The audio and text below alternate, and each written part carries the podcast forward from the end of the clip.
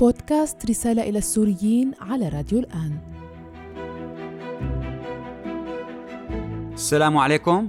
أنا أيمن عبد النور برحب فيكم برسالة جديدة للسوريين كل السوريين وين ما كنتوا تكونوا داخل سوريا بأي منطقة ما كانت بأي محافظة وبالمغتربات وبالمخيمات وببلاد اللجوء والاغتراب برحب فيكم من جديد وشكرا لهالتجاوب الكبير والحضور الحقيقة المتميز لكل المنصات الستة اللي عم سواء بال Apple Podcast Google Podcast Spotify SoundCloud وعلى موقع راديو الآن FM وعلى اليوتيوب. خلينا نركز جهدنا نعمل اشتراك على ال Apple Podcast مشان تصير توصلنا دائما. إذا عملنا اشتراك توصلنا الحلقة فورا مباشرة بس ما تنزل على أي طريقة اشتراك أنتم عاملينها أو على التليفون مباشرة بشكل تصير تكون سهلة. خلينا نبلش الآن بشكل مباشر. السؤال اللي عم ينطرح ونشرته صحف عربية كبرى وصحف آه، إسرائيلية إنه هل في مفاوضات سلام سورية إسرائيلية حاليا؟ ولا ما في؟ ولا عم بتصير بشكل سري؟ ولا مخبى هلأ هن الكل في إجماع إنه النظام آه، في سوريا دائما وقت اللي بيكون محشور في عنده هناك أزمة إما دولية أو أزمة داخلية أو في موقف قوي تجاهه أو ضده من تجمعات كبرى دولية. مباشرة أسهل طريقة بالنسبة له سوف نفتح المفاوضات مع إسرائيل وبالتالي بيخفوا هذا وبيفتح بقى بيخترق كل منظومة الضغط اللي عليه. فهذا عملها وقت اللي انهار الاتحاد السوفيتي بالتسعين إذا بتتذكروا. قام مباشرة وافق على مؤتمر مدريد للسلام اللي صار بنهاية ال 91 وضل يمطمط ويروح ويجي فيها إذا بتتذكروا لل 2000 يعني وقت اللي آه، بالرئيس الوزراء الإسرائيلي إيهود باراك وكان وزير الخارجية يوميتها فاروق الشرع. بعد بعد اختيار رفيق الحريري بال 2005 كمان صار في ضغوطات كبيرة ومقاطعة كبرى عليه واتهامات إنه ممكن ياخذوا كبار الأسماء اللي في النظام لمحكمة الجنايات الدولية وهالقصة. قام مباشرة فتح الأقنية وعمل بقى مفاوضات سرية بين الجانبين. هيك بال 2008 بديسمبر كانون أول كمان وقفها إنه ما بده يعمل مفاوضات مباشرة واللي كانت عم بتتم برعاية الرئيس التركي رجب طيب أردوغان. اذا هذا الموقف اللي بيوجد فيه نفسه هو موجود الآن. لكن الكل عم بتساءل إنه الطرفين اختلفوا. كيف؟ الطرف السوري اللي كان يروح لهديك المفاوضات ما موجود الآن. الطرف اللي كان يروح على المفاوضات كان حكومة مركزية شديدة القوة كانت تسيطر على كل المعابر وعلى كل أي شبر في داخل سوريا كاملة. هذا مو موجود الآن. نحن في عنا الآن تقريبا خمس مناطق نفوذ مختلفة. طيب الطرف الثاني اللي هو مثلا الطرف الأمريكي اللي يرعى المفاوضات بين سوريا وإسرائيل كمان ما عاد كافي لأنه سوريا النظام بشكله أو بمنطقه المناطق اللي حاكمها حاليا ما بيقدر ياخذ قرارات مصيرية كبرى باسم كل الأراضي السورية. بده الراعي الروسي تبعه اللي هو كمان عنده علاقة كويسة أو عنده علاقة كويسة مع إسرائيل وعنده علاقة مع أمريكا. وبالتالي صار لازم تكون الرعاية ما عادت أمريكية بحتة صار لازم تكون أمريكية روسية لحتى يقدروا يمشوا بهالمفاوضات هلأ في شبه إجماع بين الأطراف الثلاثة اللي هن الأمريكي والروسي والإسرائيلي ضد إيران ضد التواجد الإيراني على الأقل إبعاده عن كل المناطق الحدودية وخاصة مع إسرائيل. هلأ هذا الملف اللي بيلعب فيه النظام. إنه بيصير ببيعه. أنا ببيع بازر اللي بيدفع بازر أكثر هو هل قادر حقيقة يبازر؟ يعني هل هو طرف يحق له أن يبازر ويستطيع فيما لو قبض الثمن الذي يريده أن يعطي قرار لإيران أن تنسحب أو أن يأمرها بأن تنسحب؟ هلا هو عم بيلعب على هاي القصة على كل الدول العربية والأجنبية لحتى ياخذ مساعدات. وأي شيء يعني مصاري ووعود لكن حقيقة في كثير ناس عم بتقول إنه غير قادر. يعني إلا إذا صار في إجماع كثير كبير وهذا غير متوفر حاليا.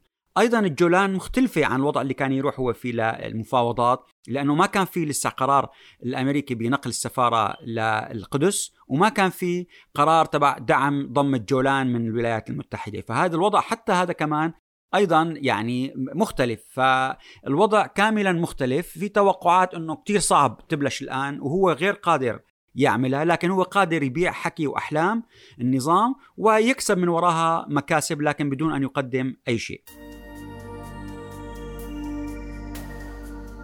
أيضا في عنا صار في أسئلة كتير كتير آه، بوسائل التواصل. إنه مين المسؤول الأمريكي اللي بده آه، وهو مستلم جزء من الملف السوري وبده يتقاعد بنهاية شهر تشرين أول أكتوبر؟ يعني هلأ بعد 20 يوم خلينا نقول 25 يوم هو السفير ويليام روباك اللي هو نائبه السفير جيمس جيفري بالمنصب اللي هو الموفد الخاص للتحالف الدولي ضد داعش. هو النائب تبعه بيقضي تلتين الوقت بسوريا وتلت الوقت بواشنطن. وزار خلالها هو الرقة منبج والطبقة ومنصورة ودير الزور وزار حقول النفط كلها وهو كان ساكن بالقاعدة العسكرية الأمريكية في جنب معمل إسمنت لافارج بسوريا بعد ما انسحبوا من الأمريكان انسحب انتقل لقاعدة عسكرية صغيرة بالشرق. آه، فلنشوف هلا في توقعات إنه يكون واحد من المنطقة أو بيعرف كثير عن المنطقة لأنه هي من أعقد المناطق. يعني أنا أزعم عندي مقال سوف يظهر الأسبوع القادم بمركز بحثي في واشنطن. آه، واحدة من أعقد المناطق في العالم هي هذا المثلث. وأكثر منطقة فيها عدد أشخاص يحملون جنسيات لدول مختلفة في العالم. أكثر منطقة فيها طبقات من الاتصالات العربية والعالمية موجودة في تلك المنطقة. فمو سهل اختيار شخص يقوم بهذا الدور من جديد. هلا في شيء ملاحظ حقيقة لاحظوه عديد من الناس إنه في نفس جديد. يعني السوريين بلشوا يعني يتقدموا ويقولوا إنه هيك ما بيصير ما بيمشي الحال. يعني مثلا بعطيكم بعض الأمثلة حتى على القطاع الفني بلش فيها لأنه كانوا أسهل وحدة. في مسلسل آه، بده نعمل آه، اسمه مسلسل حلب للمخرج البرازيلي ديفيد شيرمان والممثلة إليفيا مون ورح تلعب إنه هي دور بطلة الصحفية من الأمم المتحدة وعم تحاول تهرب من حلب مشان تنقذ حياتها. هلأ أجت كتير كتير انتقادات وهذا شيء كويس. من سوريين بيعملوا بمنظمات دولية عم بيقولوا إنه رح تكون هي هي محطة الاهتمام. لهي الممثلة مو السوريين. طيب ما في نساء عرب ليحكوا هالقصة؟ ما في سوريين. طيب الفيلم رح يحكي كيف الغرب عم بينقذ السوريين أو كيف عم ينقذ جماعته أيضا هي الصحفية.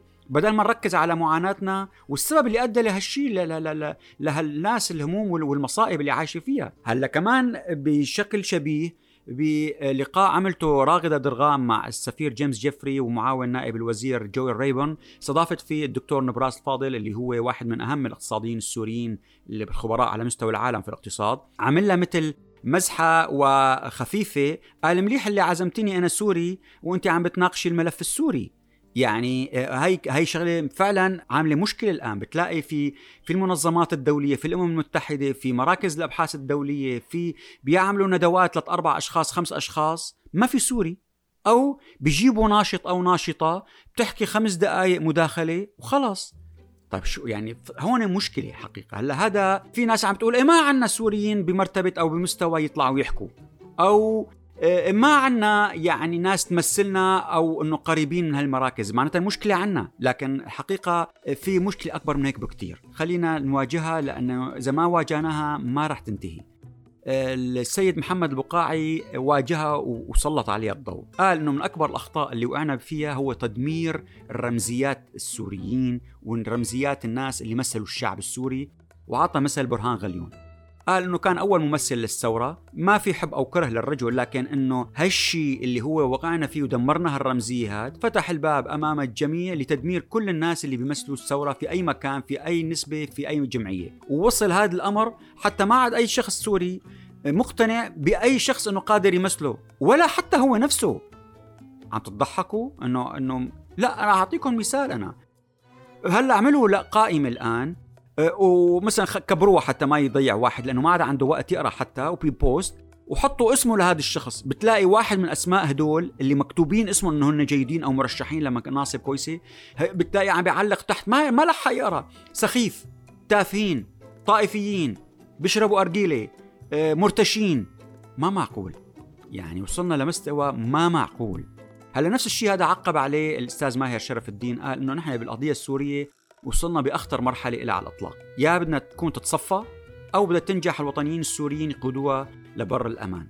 لأنه هيك طرح حساس بهالمستوى وبهالوقت هاد ما بقى ممكن يكون إلا واقعي. يعني ما فينا نطرح طروحات عم بدنا نختار شخصية نحن نرسمها وكأنه نحن قاعدين عم نعمل لها تمثال أو نجيبها من الغيب أو نستوردها من دولة أخرى. ما معقول. في ناس على الأرض بدنا ناخده نتبناه ندعمه بإمكانياتنا كلنا وبعدها بيصير في حديث حول إمكانية انتخابات، تغيير، تطوير كل هالقصص هي. رامي مخلوف أيضا ظهر هذا الأسبوع، شو حكى؟ حكى حكي يعني غريب، قال إنه في سوريا يتم الآن أكبر عملية نصب في الشرق الأوسط بغطاء أمني لصالح أثرياء الحرب الذين لم يكتفوا بتفقير البلاد قال ويلهم من الله يا أعضاء الله ألم يشبعكم كل ما عندكم حتى تريدون سرقة لقمة الفقير من فمه؟ إن ملائكة السماء ضجت وضجرت من كثر ظلمكم. واو. يعني ما بعرف شو بدي شو بدي أعلق. رح أتركه لكم التعليق.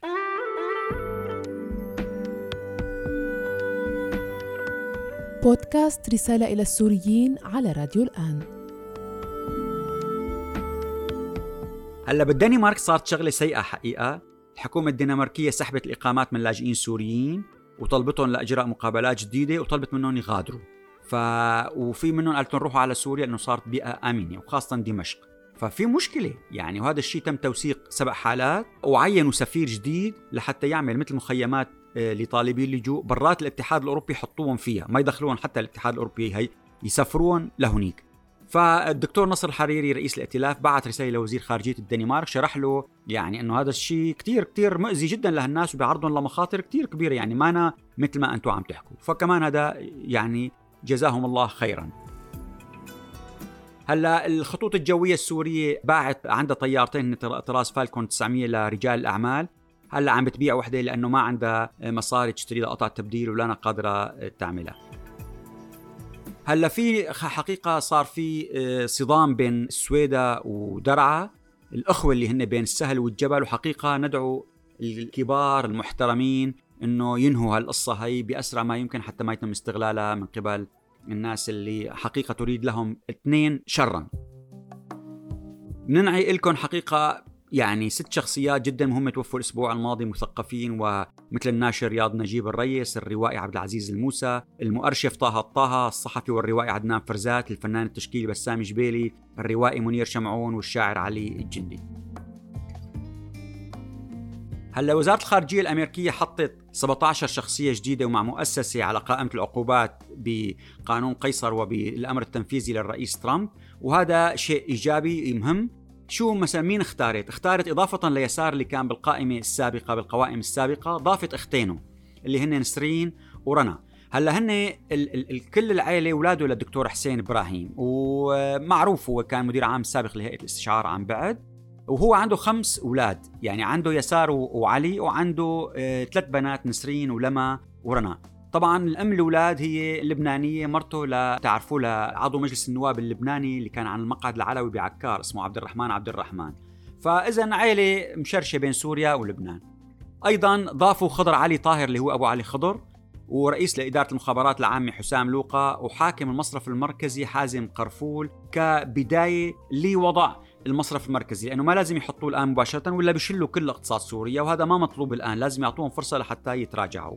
طبعا الاتحاد الأوروبي أيضا الآن أعد قائمة قريبة واللي المسؤولين السوريين الجداد والحكومة الجديدة راح يطلعها بالاجتماع المقبل للمجلس الوزاري لأنه بحاجة لإجماع كل المسؤولين من كل دول الاتحاد الأوروبي وقعوا عليها فاذا قريبا راح تطلع. هلأ موسكو عم تعمل قصة يوم بتقول إنه هالعقوبات ما عم بتأثر وأخذتها بسكيل ضحك وإنه ما لها قيمة ويوم ثاني بتقول هالعقوبات دمرت الحكومة ودمرت الاقتصاد. فركزوا وحطوا سياسة وحطوا آه، استراتيجية واتفقوا مع الأمريكان وخلصونا. يعني الشعب السوري كمان راحت القصة. أيضا بنشكر حقيقة الدكتور بشر نموز قصته حقيقة عجيبة. آه، من بداية يعني هو قبل عشر سنين دخل كلية الطب. بالسنة الثالثة صارت الثورة السورية. آمن راح على الغوطة الشرقية لحتى يكمل بطل الدراسة بكلية الطب بجامعة دمشق. وهنيك إصابته بعد فترة طلقة نارية ببطنه. قام اضطروا اخذوه هربوه على لبنان وهنيك طلع على تركيا. من تركيا قاعد فترة بعدين راح على البوسنه ليدرس الطب. ضل بهالفترة العشر سنين لحتى قدر وزار أربع بلدان المسكين وثلاث لغات درس فيهم لحتى تخرج الأسبوع الماضي فبنقول له كمان ألف مبروك. أيضا آه، الغسان عبود وشركته بأستراليا اشترت فندق جديد هو فاونتوزو Art Series. كمان هذا بنقول له مبروك. وبنفرجيكم كيف صاحب مطعم سوري بمصر حط ارما على مطعمه يوم اللي فتح آه، جار له كمان مطعم. فسكر لحتى يسمح للناس كلها تروح لعنده وتدوق أكل جاره. وحط ارما كتب فيها يعني آه، نحن بنغلق مطعمنا اليوم كامل إكراما لجاره الذي افتتح مطعمه جديد. طبعا هذا الله يوسع عليه وهذا السلوك النبيل ما بيذهب بين الناس. فكمان شيء رائع آه راح لحق احكي شغلة كمان إنه يا ريت تعملوا share لكل اللينكات والروابط تبعنا على الفيسبوك على اليوتيوب على تويتر على واتساب مشان تعمل فائدة لكل الناس. لأنه وقت اللي في عنا خبر كان مهم حقيقة بدنا نحكيه عن الانتخابات الأمريكية بس ما عم نحكيه لأنه بالحلقة اللي حكينا فيها عن الانتخابات الفيسبوك وتويتر نزل التغطية اعتبرها كانه تدخل بالانتخابات الأمريكية ونزل ال reach للنص. فرجاء اعملوا please تنقلوا لكل رفقاتكم و share ومشاركة لحتى نقدر بلكي نخاطر ونحكي الحلقة الجاية لكم أخبار كثير كثير مهمة عن الانتخابات الأمريكية وشكرا لكم. بودكاست رسالة إلى السوريين على راديو الآن.